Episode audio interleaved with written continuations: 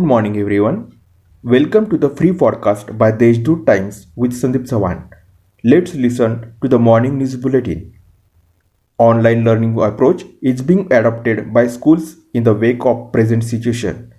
In order to speed up and make the system more efficient, strengthening of online education mechanism, particularly in rural areas, through advanced mobile tower connectivity is important, said District Guardian Minister Chhagan Bhujbal.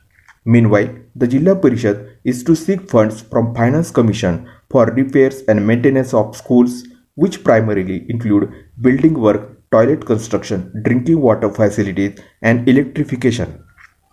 The Maharashtra State Road Transport Corporation will operate all the buses with 100% passenger capacity instead of the present 50% from today. Passengers will have to follow protocol such as wearing masks and using sanitizers. In a memorandum to Transport Office, the district branch of All India Motor Transport Congress has focused on safe journey and has sought legal action against overloaded vehicles and against the drivers, owners, traders and companies responsible for this. The coordinators of Maratha Kranti Morcha have decided to hold sit-in agitation today in the city demanding restoration of reservation for Maratha community. The agitators will appeal government to take steps to reinstate quota and present the legal case strongly in the apex court. The supply of oxygen should be used and made available primarily for medical purposes, after which it should be managed for the industry under the guidance of the district collector, Bhujbal said. He further said that the shop which does not observe social distancing at first should be given a reminder. Even then, it violates rules, then action should be taken to close the shop.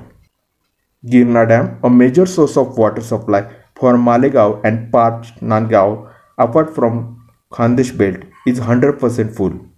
Three dams out of the total five reservoirs in the Girna Dam complex are 100% full. Special meeting of the Cantonment Board Deolali has been called on Monday to decide on next vice president of the board. Bhagwan Kataria, in charge vice president of the board, has resigned from his post.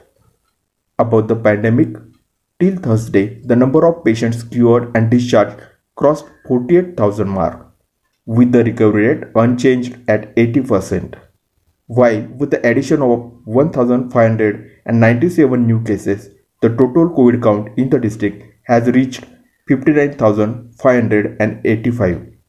That's all of today's main news. For more, subscribe to deshdoot.com.